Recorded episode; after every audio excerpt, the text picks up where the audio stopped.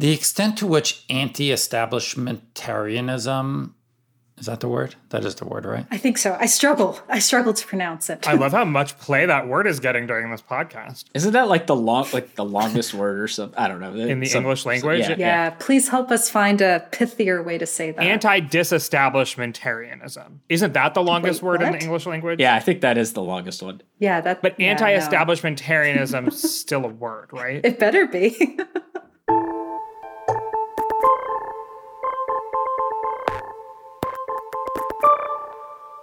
Hello and welcome to the 538 Politics Podcast. I'm Galen Druk. Last week, as expected, Senate Democrats' push to eliminate the filibuster for voting legislation failed. Joe Manchin and Kyrsten Sinema were the only two Democratic holdouts. While their decision to buck their party has party members frustrated, their position isn't entirely unique. During Trump's presidency, Republicans failed to repeal the Affordable Care Act because of just three defectors in the Senate. And during Obama's presidency, a public option was dropped from the ACA because of just one significant defector. Today, we're going to talk about why senators and other high profile politicians buck their parties and what the consequences usually are. We're also going to take a look at why more amateur candidates are running for office in recent years. This year's celebrity candidates like Dr. Oz and Herschel Walker are getting attention for their Senate runs. And of course, Trump is the prime example of someone who never held public office being a successful politician. But the uptick in amateur candidates isn't just confined to the Republican Party. We've also got a good or bad use of polling example from President Biden's press conference last week. So, here with me to discuss it all, our politics editor, Sarah Frostenson. Hey, Sarah. hey, Galen. Hey, y'all. Also here with us is managing editor Micah Cohen. Hey, Micah. Hello, Galen. Hello, everyone. Thank you for having me. It's a pleasure as always. And also here with us is elections analyst Geoffrey Skelley. Hey, Jeff. Hey, Galen. So let's dive right in. We've got a lot to cover on the show today, starting with Biden's press conference last week. So Biden held his 10th press conference as president last Wednesday, marking his first year in office. He's held significantly fewer press conferences compared to his recent predecessors. So, presidents dating back to Bush Sr., including Trump, have held an average of 20 or more press conferences per year. Biden's conference was long, it lasted almost two hours, and included all kinds of commentary about Biden's first year in office. A couple of the things that made news were a gaffe about Russia and Ukraine, and acknowledgments that he was too optimistic about bipartisanship. But one particular moment caught our attention, and it's today's good use or bad use of polling example. Take a listen. How do you plan to win back moderates and independents who cast a ballot for you in 2020, but polls indicate aren't happy with the way you're doing your job now? I don't believe the polls. All right, folks, is this a good or bad use of polling? Sarah, kick us off. Bad. Very bad. Very, very bad. Agree. Tremendously bad. Okay, what if Biden is like maybe many of the Americans who have lost faith in polling over the past several years? I don't know. Is there any saving grace to this use of polling? You're hitting on something that people do say, Galen. I don't think, though, that's what Biden meant here. It was actually something you flagged internally in our Slack that, you know, was easier for him to say, I don't believe the polls, than to answer the question, which was, how will he win back independents who voted for him but disapprove of his performance now? And as Geoffrey has written for the site, independents and Biden's support among them has been a longstanding issue. Starting in March, April, there was already a dip in support among them, and it's steadily gotten worse. And he didn't really answer the question. So you're saying basically, maybe agreeing with my suggestion that in this case, even if it ruffles some feathers in the press, it's easier for Biden to just ignore the evidence and not answer the question than actually try to answer why he's done so poorly with independents during his time in office so far, or how he might win those independents back. Yeah, I mean, it seems as if he was caught off guard and just went with the easy answer versus having thought through maybe a, a more thoughtful answer on how he would do that. You know, I, I'm not a political strategist, but I would have thought maybe, given that this is a long-standing problem, he would have had some possible solutions he could give as president about like I'm going to do X, Y, Z. But he didn't do that, and I think instead just kind of gave a defiant, "I've got a plan that isn't a plan, but the polls are wrong." So this drew some comparisons to Trump online. He would just say, you know, ignore the polls or ignore the news that you know, is negative. Only pay attention to what I'm saying. Do you think those comparisons are accurate? I don't think Trump should be the comparison. I think Trump should be the context. Like, there are a couple different ways to look at this. One is lots of politicians discount polls, either because they're leading in the polls, but they don't want their voters to get complacent. So, you know, this is like a week before an election, a candidate will say, We're not worried about the polls. This is a close race. You, you know, turn out and vote. So, there's a long history in politics of candidates and politicians waving aside the polls. The difference now is we live in this era where there's been a sustained attack on evidence, expertise, our ability to sort of know anything, our ability to have a shared set of facts. And I think in that context, Biden saying, I don't believe the polls, which, look, I don't know what's in Biden's heart or mind, but I bet, and I bet a lot, that he does believe the polls. That, sure, Biden, like a lot of other people, probably, Biden more than most people, in fact, is aware of polling's shortcomings and how inexact it can be. But in that same press conference, Biden was talking about how big parts of his agenda are super popular with the American people. That's based on polling. So I don't for one second think Biden doesn't believe the polls. I think it's what Sarah said. It's just, it's a hard question to answer with a real answer. He probably should have had like a political answer. And in our current context, I think it was an irresponsible answer. Yeah, because, you know, not only, as Micah was saying, did Biden go on and kind of mention the popularity of different parts of his agenda, but he also said that every president has kind of struggled in their first 12 months or in their first couple of years in terms of popularity. So, like, I think he follows the polls, has a good understanding of them. This seems like political showmanship, though, and not wanting to kind of admit that he might have a problem with independent voters. That's the other interesting thing about the question is Biden could have had a pretty rote political answer to that question. He could have said, we're working on he said at other parts in the press conference we're working on inflation. It's like as simple as we're going to deliver for the american people and you know then they'll vote for us as a result. Yeah exactly. But the truer answer is probably like whether independents approve whether independents and everyone else approve of biden is mostly not within biden's control which is, I think, what he was kind of getting at in referencing other presidents who, in recent history, who have like had this sort of first term downtrend. But yeah, obviously, he didn't go anywhere near that either. He just kind of discounted the polls. He sort of went for, I think, a, a succinct answer that goes against everything that we view when it comes to polls. You know, even if there are doubts about polling, we've written endlessly about how the polls are not suddenly just terrible and that the polling miss that people got worked up about in the 2020 election wasn't really that large in the grand scheme of things. It wasn't so totally out of kilter with past polling error. We've written about issue polling and trying to understand that, you know, with issue polling and trying to gauge, you know, whether people support a certain policy or have their views on it can depend a lot on things like wording and that whether like 68% think it or 62% think it is not actually that big of a deal uh, in the grand scheme of things and trying to understand the public's views about a certain issue.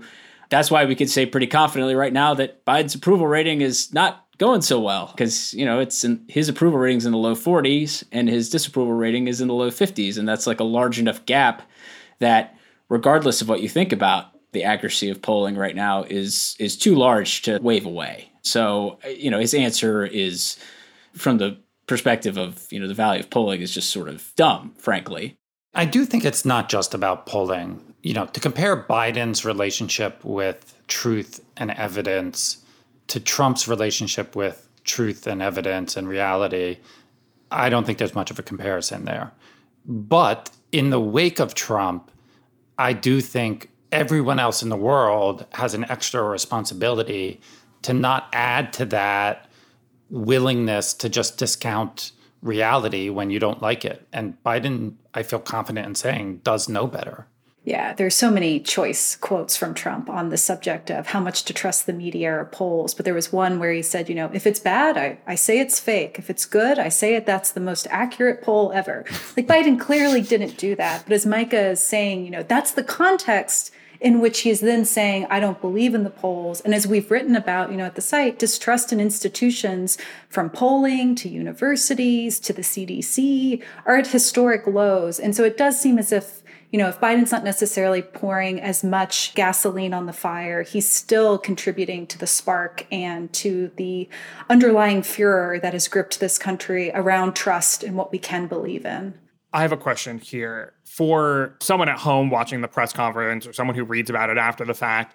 They might be thinking, okay, well, it's been proven to us two election cycle, presidential election cycles in a row that the polls can be off so, you know, like maybe it is fair to question the polls. Like the polls aren't as simple as like one plus one equals two, yada, yada, yada. There's a difference between like questioning polling accuracy and saying that COVID isn't real or vaccines don't work. Do you know what I mean? Like, is there some flexibility there to be like, I'm not really sure about the polls? Like, it's an inexact metric or whatever. There's polling error, and there has been high profile polling error. Like, I have some questions. So maybe like whether Biden knows better or not, should the public be thinking of polling as as straightforward as vaccines work or one plus one equals two?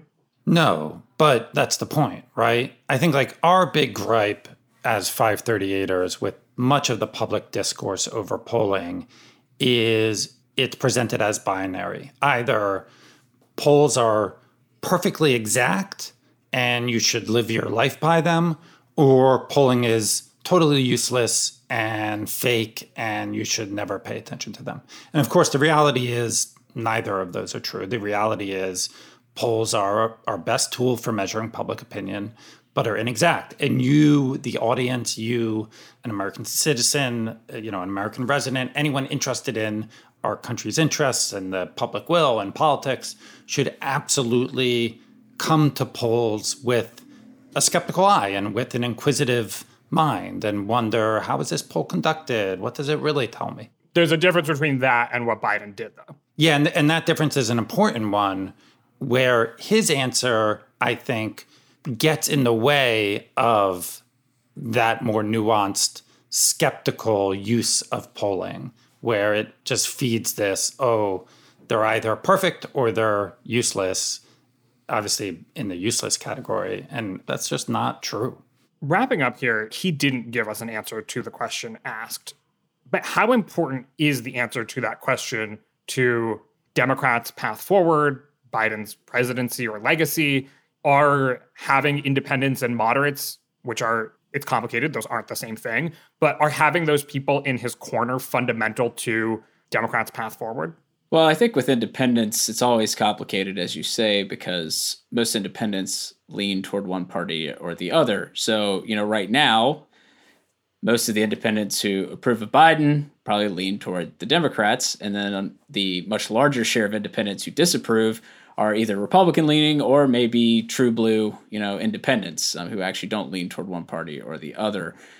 I would say that for Biden and for Democrats heading into the midterm election, that it would certainly be better for them if a larger share of these voters, independent voters, were supportive of Biden, approved of his performance, because those are the voters who are in the grand scheme of things at least somewhat more likely to maybe flip their vote. Like maybe a lot of them voted for Biden in 2020, but some of those voters, especially that small group in the middle, if they're engaged and might show up in the midterm election, they might vote for a Republican uh, this time for their local House race or a Senate race or what have you. Um, and that gets at one of the major reasons why we consistently see the president's party struggle in a midterm election, and that's because of this idea of the presidential penalty. And it's that the party that's in the White House, some voters who voted for them in the previous election and that presidential election flip to the other party in the ensuing midterm. And so the more popular Biden is with those types of voters, maybe the smaller that share of voters who who flip might be. And so that's sort of how I view it as being important to Biden and Democrats' future. I will say that I don't think any of this can tell us about his chances if he does run for reelection in 2024. I think we're way way too far away from there at this point to say much about that. All right. Well, you all confirmed it at the top. This gets a bad use of polling rating. Let's move on and talk about why high profile politicians defect from their parties. But first, today's podcast is brought to you by Shopify. Ready to make the smartest choice for your business? Say hello to Shopify, the global commerce platform that makes selling a breeze. Whether you're starting your online shop, opening your first physical store, or hitting a million orders, Shopify is your growth partner. Sell everywhere with Shopify's all in one e commerce platform and in person POS system. Turn browsers into buyers with Shopify's best converting checkout, 36% better than other platforms. Effortlessly sell more with Shopify Magic, your AI powered all star. Did you know Shopify powers 10% of all e commerce in the US and supports global brands like Allbirds, Rothy's, and Brooklinen? Join millions of successful entrepreneurs across 175 countries backed by Shopify's extensive support and help resources. Because businesses that grow, grow with Shopify. Start your success story today. Sign up for a $1 per month trial period at shopify.com slash 538. That's the numbers, not the letters. Shopify.com slash 538. Last week, Senate Majority Leader Chuck Schumer pushed forward a vote on changing the rules of the filibuster, setting up Senators Manchin and Sinema for high profile breaks with the Democratic Party. It was reminiscent of Senators McCain, Murkowski, and Collins all voting against the repeal of the ACA after the GOP campaigned on its repeal for four election cycles. Of course, the substance of the legislation is very different, but for members of both parties, it was a significant betrayal. So, let's talk about this. And I want to start off with this broader question. Jeff, how common is it for politicians to break with their parties on legislation like this? Well, I mean, I think in our current political environment, you tend to see higher degrees of party unity. And I think that comes down in part to the fact that the parties are more consistent across the board. Like your average Democrat from state A and your average Democrat from state B are more likely to sort of view things similarly than, say, 50 years ago when you might have had a conservative Democrat from the South and a more liberal Democrat from the Northeast or, or what have you. And we saw those differences in both parties. So both parties now are more ideologically cohesive. And so that tends to lead to greater party unity on various votes. And it sort of gets in line with the idea that of like having parliamentary parties where you know, in a parliamentary system, the party that's in power usually votes pretty much as a block for whatever the legislation is that the government backs. And we've been trending sort of in that direction. We're not we're not there by any means, but that's sort of the direction things have trended. So I would say that it is more unusual now in a broad sense than maybe it was in the recent but still somewhat distant past today. Right. Earlier this year, we analyzed, at least in the House, how commonly Democrats voted together. And what we found is they were really unified in backing Biden's agenda. And if you look at our Biden score metric, despite a lot of the dissension we've seen among Manchin and Sinema, you know, they vote more in favor of Biden's agenda than they vote against it. And some of that's a reflection of what's brought to the floor, right? If neither of them really like a bill, guess what? Democrats aren't going to vote on it.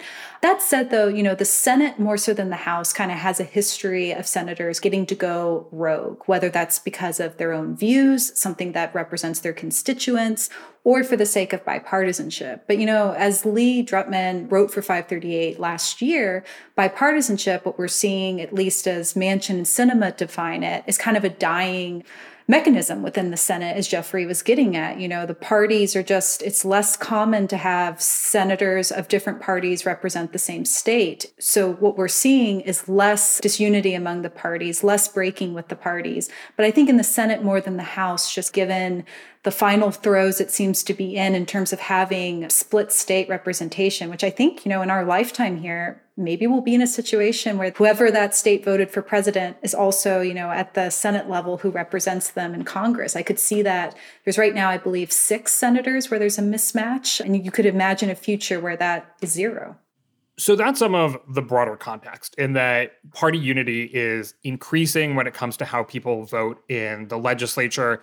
But at the same time, when you look at the past couple decades, there are these examples, very high profile examples of individual senators kind of stymieing the party's much broader legislative agenda or priorities. You know, people that I've mentioned, maybe one of the most high profile cases or the most high profile case during the Obama years was Joe Lieberman. And then, of course, in the House today, perhaps really high profile examples are Adam Kinzinger and Liz Cheney bucking their entire party on the January 6th committee. So you do have still these like very high profile examples, and maybe we pay attention to them even more because there is so much party unity. Why does this happen? I think we should answer that in general terms rather than specifically for why is Manchin doing what he's doing? Why is Sinema or why did Lieberman do, or why is Cheney? You know, so in general, I think the factors that might cause someone to break with their party are their beliefs, truly held beliefs. I'm sort of cynical about that one, but let's start there. Maybe it is what they really believe. Two, electoral calculus. What do they think is best for their own kind of electoral future? And more generally, maybe this overlaps with that, but I'd add sort of separately a political calculus. Where do they think, not just in terms of winning reelection, but politically, what's going to set them best up for the future? I'd also add in there like interest groups and donors and that kind of thing. People are human. They succumb to pressure from their peers, from people trying to lobby them, from people donating to their campaign.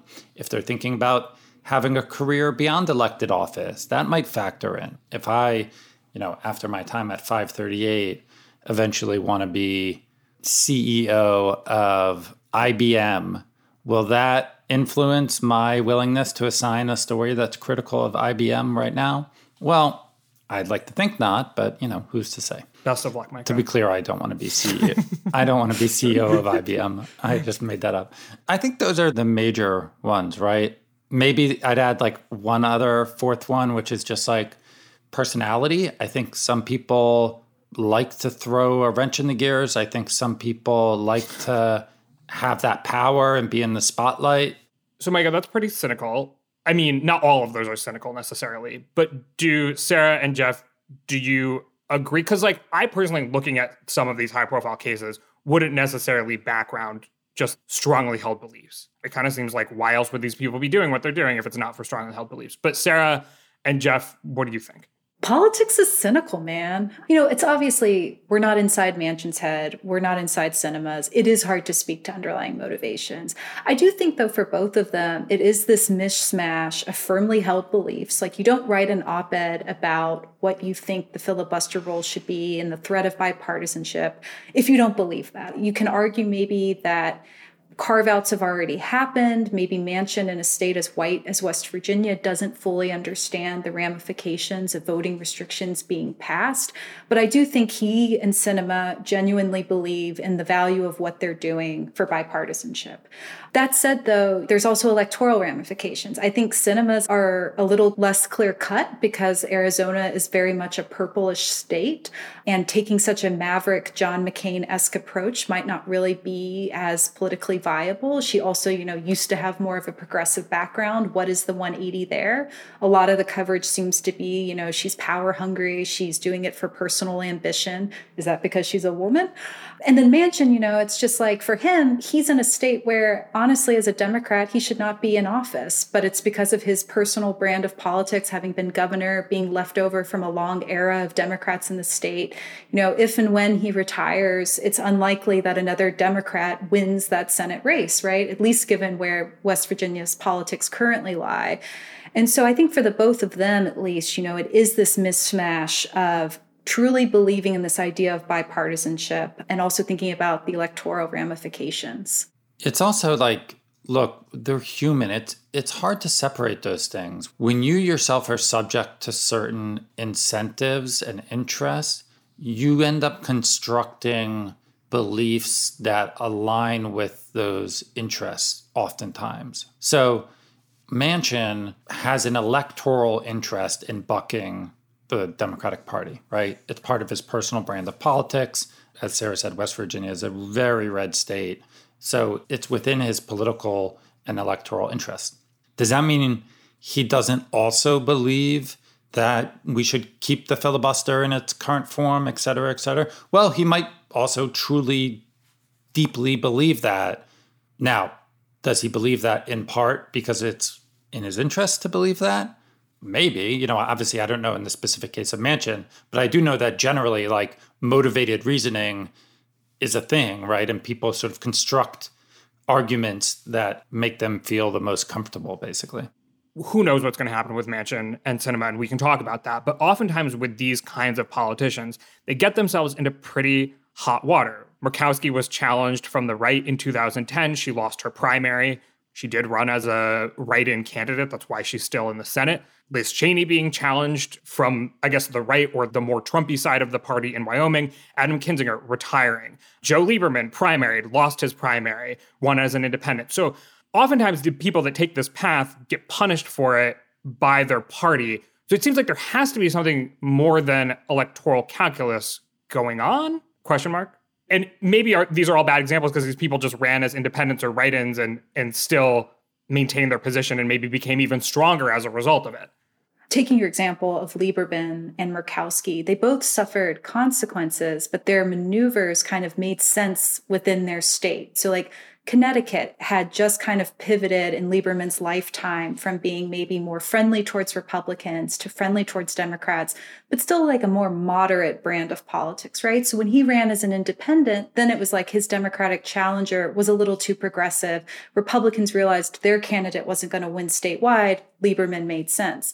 Similarly, you know, Alaska's a deep red state, but it has a history at least of being a little bit more independent oriented and a, a, streak there. And I think Murkowski benefited from that. She also was obviously a brand name in the state thanks to her father's political career before her. And so maybe Sinema, for instance, let's say, you know, polls right now show that Democrats in Arizona are super unhappy with her. So maybe she gets primaried and maybe she loses. Does she run as an independent then? And that kind of holds more appeal in the state? In Arizona, in particular, as we've covered at the site, there's been a huge push there around the big lie to change how voting is working there. And so maybe depending on who Republicans field as a candidate, that opens up an avenue for an independent. Maybe just the Republican wins. I think it's a little less clear for Manchin and if he were primaried, just because West Virginia is such a red state. But it does seem as if it's that kind of indecipherable, unanswerable blend of what they're doing electorally and politically and how they're motivated by that. And then also just what they seem to think is right. I think both are at play here. And it's really hard to kind of parse out which one is leading them more on this issue. It's easier when the person bucking their party is also bucking their immediate political interests it's easier to at least entertain the possibility that they might be doing it for like sincerely held beliefs. So in the case of Sinema and Manchin, actually, all else being equal, you would think that it's more likely Sinema is doing what she's doing for sincerely held beliefs than Manchin, Because Manchin, it's clearly in his political interest to do what he's doing. Sinema, it's much less clear, as Sarah was saying. You know, she might be primaried, maybe she can win as an independent, maybe not. Who's to say? But when they seem to be acting against their political interest, it raises the likelihood that they're acting out of sincerely held beliefs. Even then, though, there's other things that could be motivating them career prospects, donors, all kinds of stuff. So I don't mean to be too cynical, but I think uh, a certain level of cynicism has been earned by American politicians.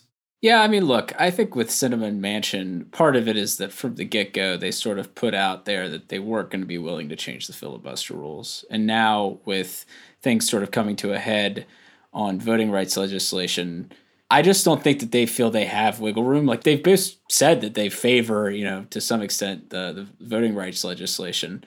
But the act of changing the filibuster in some way is something where they, they kind of put themselves out there from the get go in this current Congress that they weren't going to be willing to to make changes to it, and it's sort of I think for them to go back on that after having put themselves out there in that way is challenging. You know, we're used to politicians maybe shifting when it's convenient or when it seems convenient for them, but in this case, maybe it's sort of as a part of their brand, their independent brand within their states, which is part of their political appeal.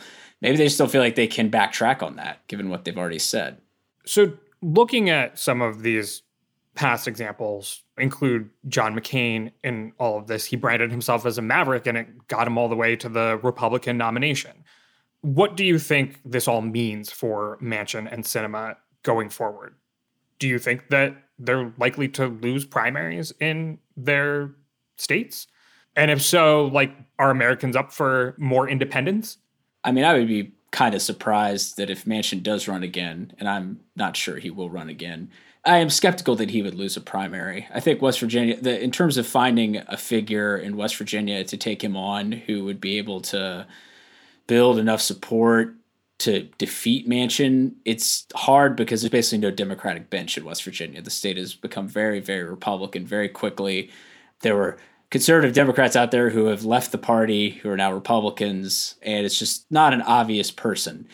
In Arizona, on the other hand, when you're thinking about a primary challenge to Sinema, it's much easier to come up with a scenario where that happens and where she's maybe in real trouble because there are notable Democrats like a, a Ruben Gallego or a Greg Stanton who are high profile. Stanton was mayor of Phoenix before he got into the House. Gallego has already been rumored as a potential primary opponent for Sinema and is also in the House. I mean, so you can kind of immediately come up with names, right, who could potentially build a big campaign to take on a sitting member of the Senate if she also seeks reelection, which maybe given her behavior, she's not planning on seeking reelection. But again, this is very much like speculative at this point. But I think you could definitely see an easier path to her losing renomination than Manchin.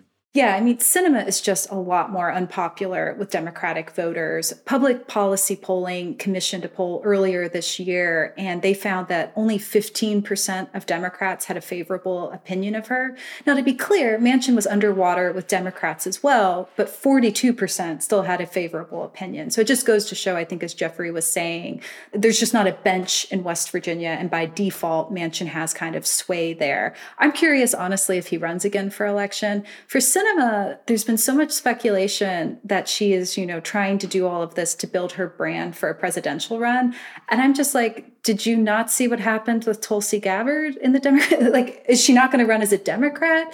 And now maybe that's the answer because I don't understand how in a Democratic primary she would go on to have great success, particularly when, like, in her own state, and again, Arizona, purplish state, but Democrats there are so upset with her.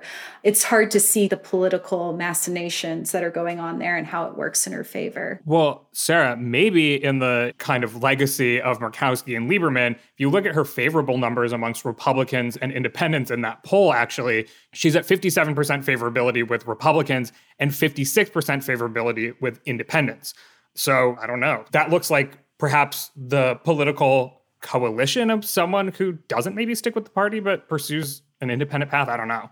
And I could see that maybe in Arizona. Again, I think there's a lot of questions around well, who do they run as a Republican senator? Is it someone like Ducey, a little bit more moderate in the party, or is it somebody who fully embraces kind of like the Trumpist strain within the party? I think that's a big question. It's less clear to me though, like on the national stage, because I think in that instance, it's kind of like at least historically speaking, most Democrats are going to rally behind whoever the Democratic nominee is. Most Republicans are going to rally behind whoever their nominee is. You know, maybe she's the next Ross Perot. I don't know, but it seems a little far fetched for that to be the strategy. And even then, no electoral votes anyway. Right. And just to add to what Sarah's saying, I think she's right to draw a distinction between Arizona and the national stage.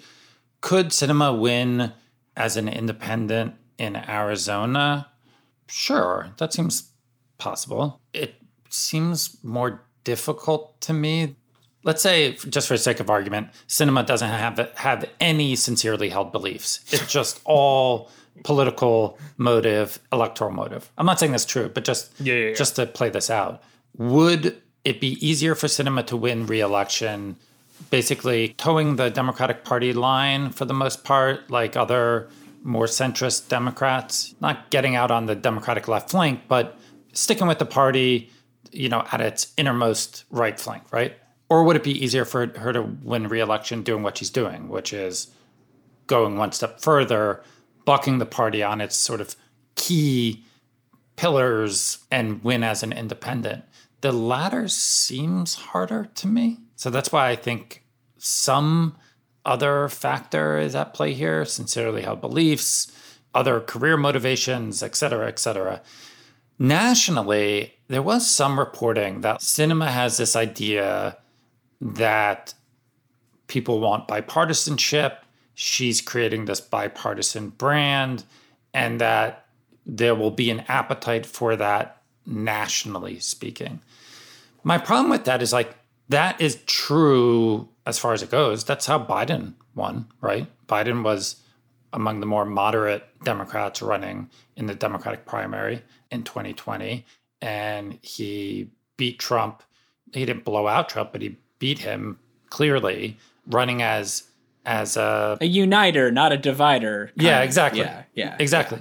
So the problem there though for Sinema is Biden ran as all of that, but as a mainstream Democrat.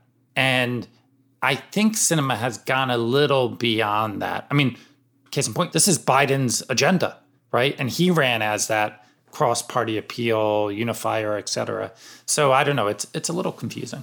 I think if Sinema actually is intending on running for reelection as like an independent or something, that you know that could get too cute by half because I think generally speaking, when you see independent success in a Senate election, it's usually because one of the major party candidates either is practically non-existent or just doesn't have very much support. So I think the problem for her is that a lot of Democrats would be backing a Democrat mm-hmm. nominee and I don't think, even though she does have high favorability among Republicans, that Republicans are going to just sort of uh, let her continue on. Unless, I mean, you know, you can't write off anything entirely, but I just, I could imagine her being in a very close, like, three way race where you know, maybe she ends up actually finishing third in that scenario because the party support is behind the two major party nominees. So I, I, just think it's challenging to plan on that working for you. Yeah. It's kind of like you're lucky if it works, but that's not usually the career path you chart for yourself. So wrapping this all up, how much power do these idiosyncratic politicians have?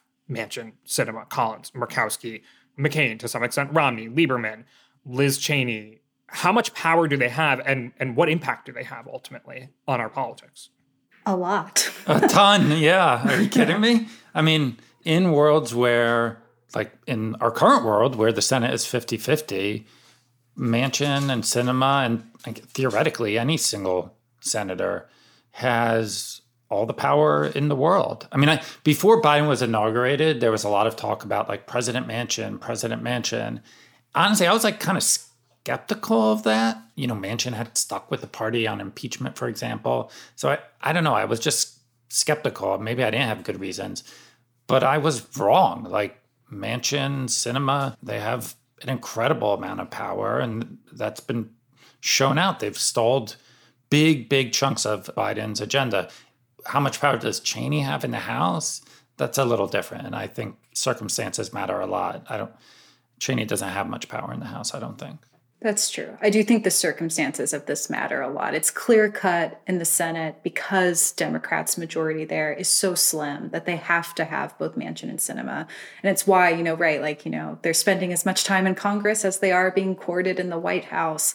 Whereas it's very different calculus for Republicans who have broken with the party in the House. Or honestly, you know, oftentimes I feel like the drama of this is a little more subdued in the House, just given normally the margins are not quite so narrow and coalitions are a bit easier to build. Yeah, I think it's worth mentioning that we're in a particular context here where both chambers have very, very narrow majorities. You know, Democrats have the narrowest possible majority in the Senate and then, you know, single digit seat margin advantage in the House.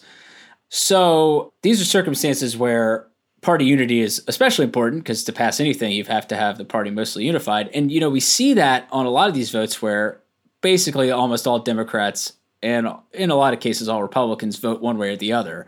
But with such narrow majorities, when you have this case, especially in the Senate, where you have a couple who are voting against the rest of their party, you can see just how important being idiosyncratic can be. Um, and we, you know, we saw this with the attempt to repeal the Affordable Care Act, with John McCain walking in and you know famously doing thumbs, thumbs down. You know, down. so a lot can hang on this behavior in a closely divided chamber. Yeah, who knows? Maybe that's a reason enough to find yourself in the middle as an idiosyncratic politician in like a closely divided country. That's where all the power is. Yeah. Yep. No, that's a good point. Anyway, as was made clear, we don't know what's inside these politicians' heads, but uh, interesting to discuss. Let's move on and talk about a whole other kind of politician, the non politician. But first, Hey, I'm Andie Mitchell, a New York Times bestselling author. And I'm Sabrina Kohlberg, a morning television producer. We're moms of toddlers and best friends of 20 years.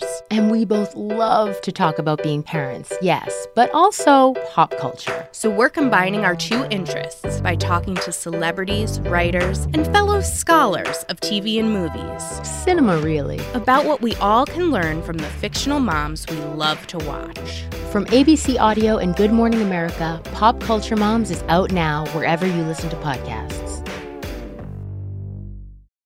People like Dr. Oz, Herschel Walker, or, of course, Donald Trump put a face to the phenomenon of amateur candidates running for high profile federal office. But the trend started before then. Since 2008, there's been an uptick in candidates running and winning House primaries who never previously held elected office. The trend began with Republicans, but in 2018, Democrats started electing more amateur candidates as well. Geoffrey, you have been doing a bunch of reporting on this, why it's happening, its impacts on governance. So let's talk about it. First off, let's define our terms. Jeff, what counts as an amateur candidate? Yeah, so in this context, uh, when we say amateur candidate, we mean someone who doesn't have any elected experience. They've never been elected to, you know, an office. They never have been elected to the state legislature, never been elected mayor or to city council. So if you're thinking about traditional view in political science, it had long been thought that quality candidates, that is people who had been elected to office previously, when they would go run for the US House, they tended to do better than candidates who had no elected experience. And see, basically, what we're picking up now is that there is less of a notable difference between that sort of quality candidate versus the inexperienced candidate. Now it's they're running much more evenly. So both candidates with previous elected experience and candidates who have none of it are winning at the same rate, basically.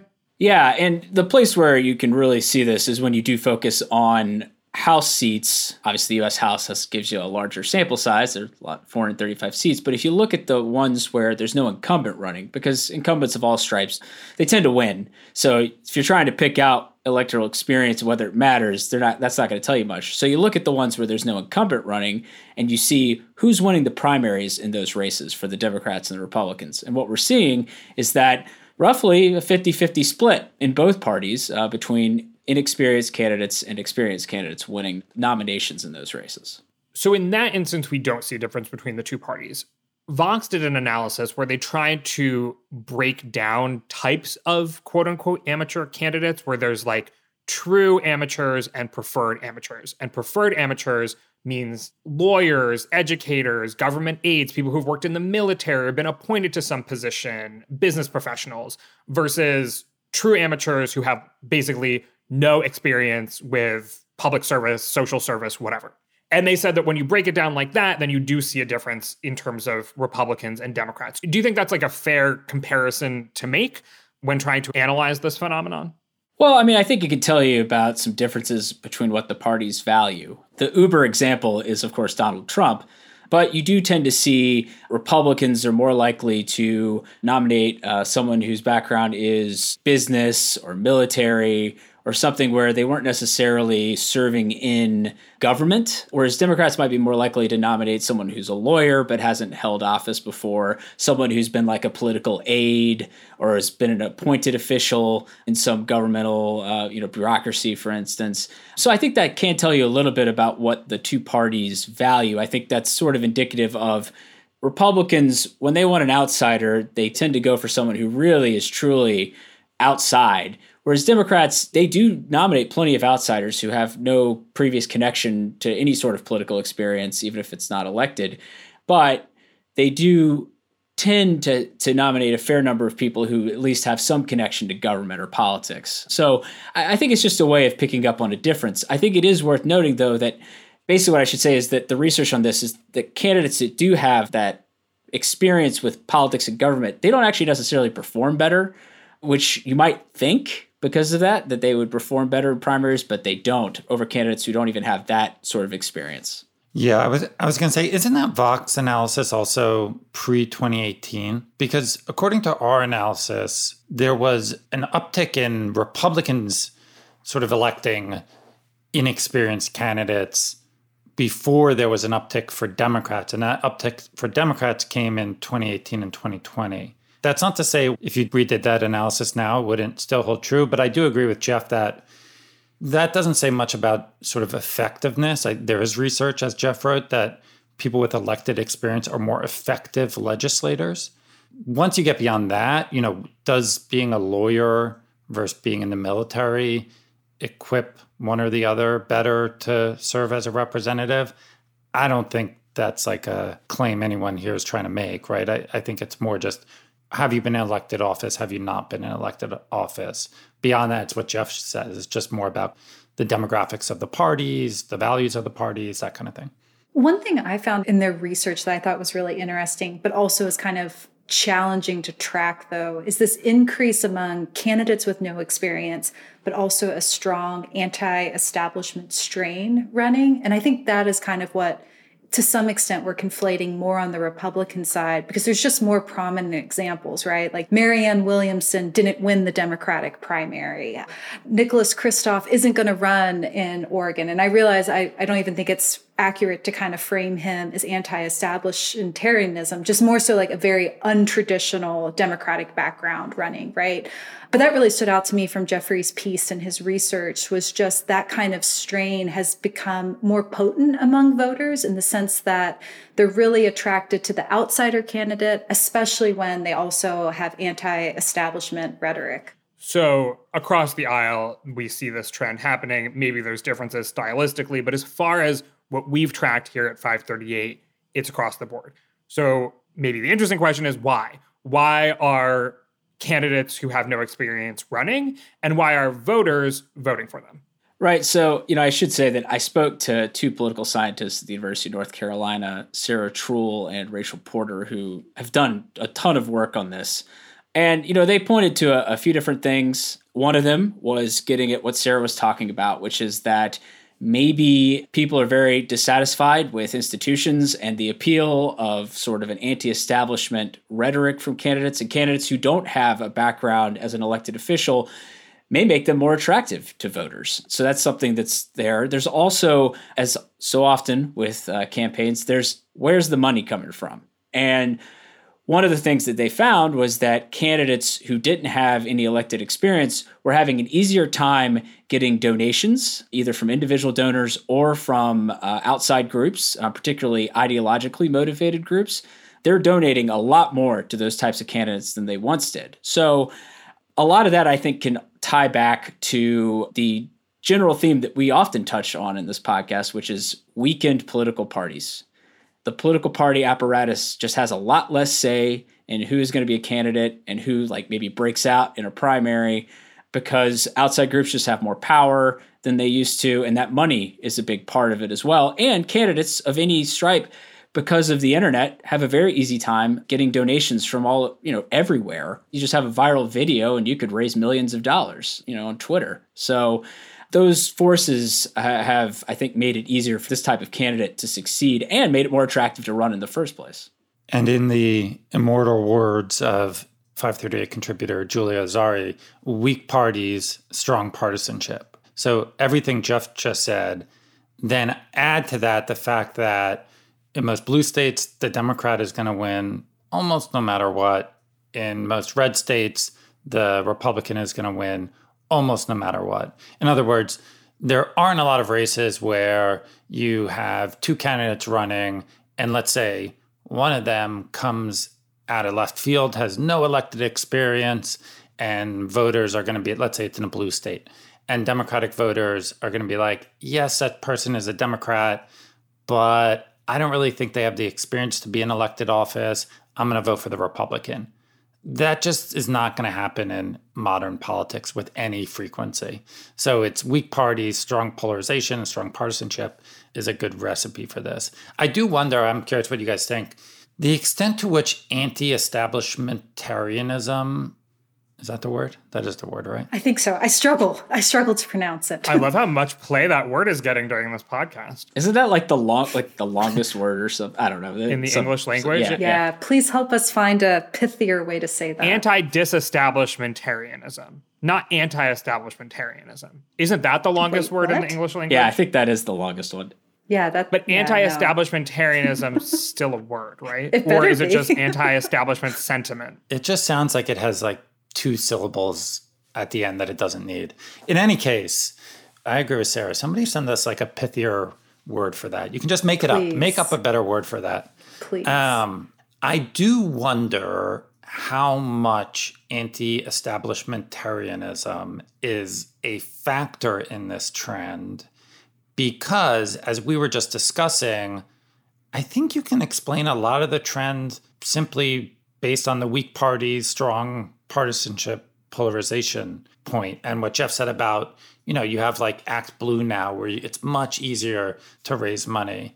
So conceptually, I totally get it. It makes sense to ascribe some of this trend to that kind of anti-establishment movement in American politics, but I do wonder how much it's playing a role and whether it's whether it's different by party, as Sarah was getting at. Like you would think it'd be more in the GOP than the Democratic Party. Okay, so you saw an uptick amongst Democrats voting for these quote unquote amateur candidates in primaries in 2018. I think oftentimes when you run in a district where your party doesn't have a lock, you want someone who doesn't really have strong ties to the party so that they can frustrate partisan identity, which is why, I mean, you remember like all the people who had military experience running in reddish or purplish districts in 2018. They don't even ever really say that they're Democrats. At the end, they just say, you know, like, I'm Amy McGrath for Congress or whatever, instead of saying, like, Amy McGrath, Democrat for Congress. So it's like maybe in these stretch districts or areas where you want to downplay your partisan identity is where that's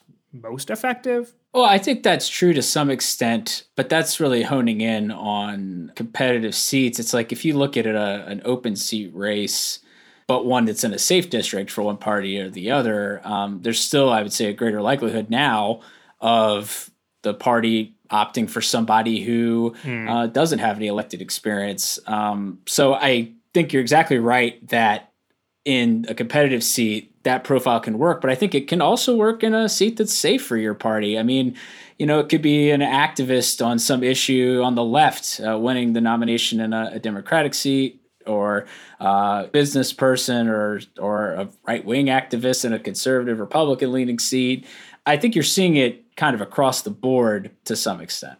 Yeah, I think the squad and the left part of the Democratic Party is a great example of a different strain of anti-establishmentarianism. You know, I'm not saying that someone like Cori Bush is similar to Madison Cawthorn, but they are related in the sense of like no prior political experience, wanting to shake up the system. And I think just given where Americans are in distrust of, you know, our institutions, politicians, there's an appetite. I think it's expressed in very, very different ways, but among Republican voters, among Democratic voters, to kind of see something that's different. And I think that's reflected here. You know, one thing that Geoffrey touches on in his piece too, that is like an upside of this is that more experienced candidates, particularly within the Democratic Party, but also the Republican Party, that, you know, it was the year of the woman for them in 2020, but it has led to more diversity within Congress, um, particularly the House. And so that's one upside of this. And I think, as Micah was getting at, it's easy to conflate all of this kind of under the anti establishmentarianism umbrella. And I think that's probably, as Geoffrey kind of notes in his article, not the only factor here. But I think it is one, given where our politics are, that deserves more study. You said, Sarah, that one of the effects of this trend is more diversity in Congress, in political office. What are the other effects of having more amateurs as legislators? I was going to say there is part of this that's like a, a reinforcing cycle where I think a lot of voters look at Washington and don't think the people there are really doing anything effectively or or to help them in their day-to-day lives whether that's true or not. Let's put that aside for a second. There's certainly a lot of people in the country who feel that way and who therefore feel why do i need someone with elected experience? The people with elected experience who are already there aren't doing a good job. Let me throw somebody out of left field in there right? Certainly we saw a lot of that at least conversation in 2016 when Trump was elected. But research does show that people without elected experience are less effective legislators. And so, if you throw more inexperienced people into Washington, it becomes even less effective. Then voters have all the more reason to be like, it's not effective. Who cares who we send there? You know, and it kind of feeds back in on itself. We call that a lose lose scenario. yeah. I mean, there's just the potential for a negative feedback loop. And, you know, the political scientists I spoke with, you know, they said that was a real concern. So there could be this benefit of people who have traditional trouble winning uh, some of those stepping stone offices, like a state legislative position, you know, women and minorities particularly. So maybe they can get greater access. And so this is a benefit of maybe not needing as much elected experience to, to get into, you know, Congress. But on the flip side, if you get more and more people who are inexperienced trying to govern, that may make our already struggling federal government even less effective uh, at doing its job. And so there can be this negative feedback loop where voters – frustrated by the status quo, continue to turn to people who don't have experience legislating. And then those people get to Washington and just make things worse. And one of the things that they also pointed out to me was that some of those members uh, that they're electing um, who are outsiders, they may not really have much interest in doing much legislating anyway. You know, I think you can see that with someone like a Marjorie Taylor Greene. Do her constituents really care that she's on committee A or B or that she got kicked off of? some committees uh, for things she said. I think they wanted her to get in there and and sort of shake things up. And in their view, she's shaking things up. So I think that actually is is probably the most important part of this, which is there are plenty of politicians and candidates with elected experience and without elected experience who want to get into government to do something, you know, legislatively, let's say, if we're talking about Congress, or just more generally to do something.